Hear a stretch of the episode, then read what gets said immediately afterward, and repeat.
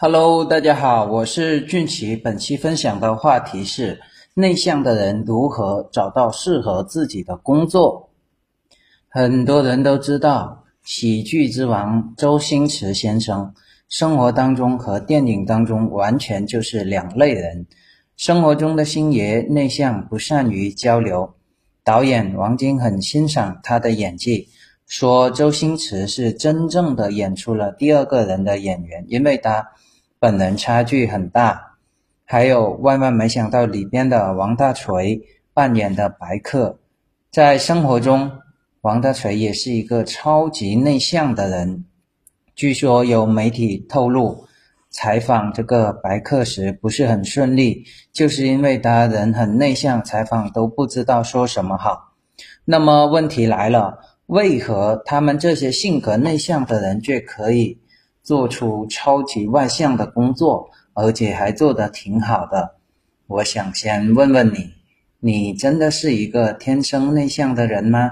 之所以这么问，是因为很多天生外向的人，在接受社会或者工作的洗礼了之后，逐渐变得内向了，越来越不喜欢社交和表达了。但是内在的那个灵魂，渴望被关注，渴望和很多的人交流。我谈到的内向，指的是天生的一个内向，而非后天被改造之后的样子。如果你不确定你的性格类型，可以看看下面的一个列举出来。外向的人一般是热情洋溢、生机勃勃、善于表达、听说想同时进行，语速很快、嗓门高、注意力容易分散。喜欢人多的场合，关注问题的一个广度，能量来自与外界的相互作用。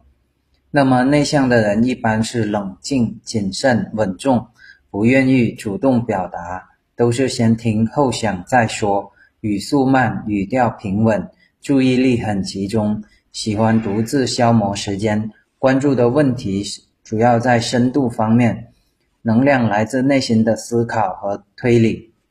在我说完了之后，你应该可以判断出自己是否天生内向了。内向的人如果独立工作会觉得舒服自在，做事效率也会很高；而如果需要经常跟人沟通协调，就会觉得特别的难受，不多久就想一个人静一静。没错，当职业和一个人的性格越接近的时候，工作起来就越感觉如鱼得水，效率高。那么内向的人具体适合什么职业呢？因为不喜欢交际，按照性格来说，通常适合走一些技术或者思考路线，比如说会计、IT 工程师、手工艺人、技师、维修工、演奏家、外科医生、编剧、作家、智囊、军师、咨询顾问、设计师、策划者、心理咨询师、哲学家、学者等等。但是只要你愿意。你的天生性格才不会限制你发展的一个可能性，就像上面说到的周星驰一样，你完全可以把外向的工作也干得很出色。那么具体如何做才能突破自我的限制呢？第一点就是主动去发展你的人格，弥补性格上的一个限制。第二个就是有办法的逐步扩大你的舒适圈。下面我说说具体的一个方法。先简单解释一下什么是性格，什么是人格。性格是一个人的天性，就是你最本能的表现。人格是一个人适应环境过程当中逐渐磨练出来的面具。会在不同的场合、不同的人、不同的话题面前有不同的一个表现。比如说，在家里不需要戴面具，你就用的是性格；在外面和不熟悉的人相处，你用的更多的是人格，因为这样才能更适应外部环境和社会。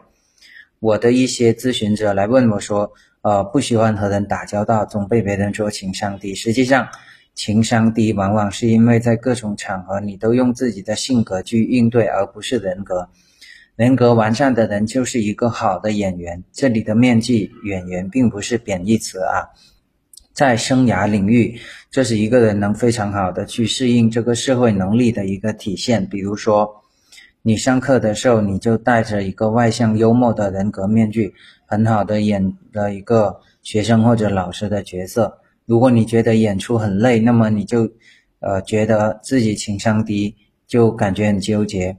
不管是让别人开心还是让自己开心，总要一个人开心，对不对？因此，一个人不管内向或者外向，只要人格完善成熟，具备相应的工作能力，就可以驾驭各类工作了。而且，性格内向的人，他凭借洞察力、专注力比较强的一个优势，反而容易在很多需要思考的工作中表现得非常的明显。有方法的逐步扩大你的一个舒适圈。天生内向的你，如果希望自己在职场上有更多的一个发展空间，可以逐步扩大自己的舒适圈，在不同环境要求下学会演戏。比如说，内向的你如果在做技术类的工作，未来除了走专家路线，也可以尝试走一些管理的路线，成为专家型的管理者。具体操作也可以这样。一般分出百分之二十以上的精力，主动向上级提出一个申请，承担一些人员管理、组织协调的一些任务。下班之后主动学习管理类的知识，不要花太多的时间玩游戏或者只看专业类的一个书籍。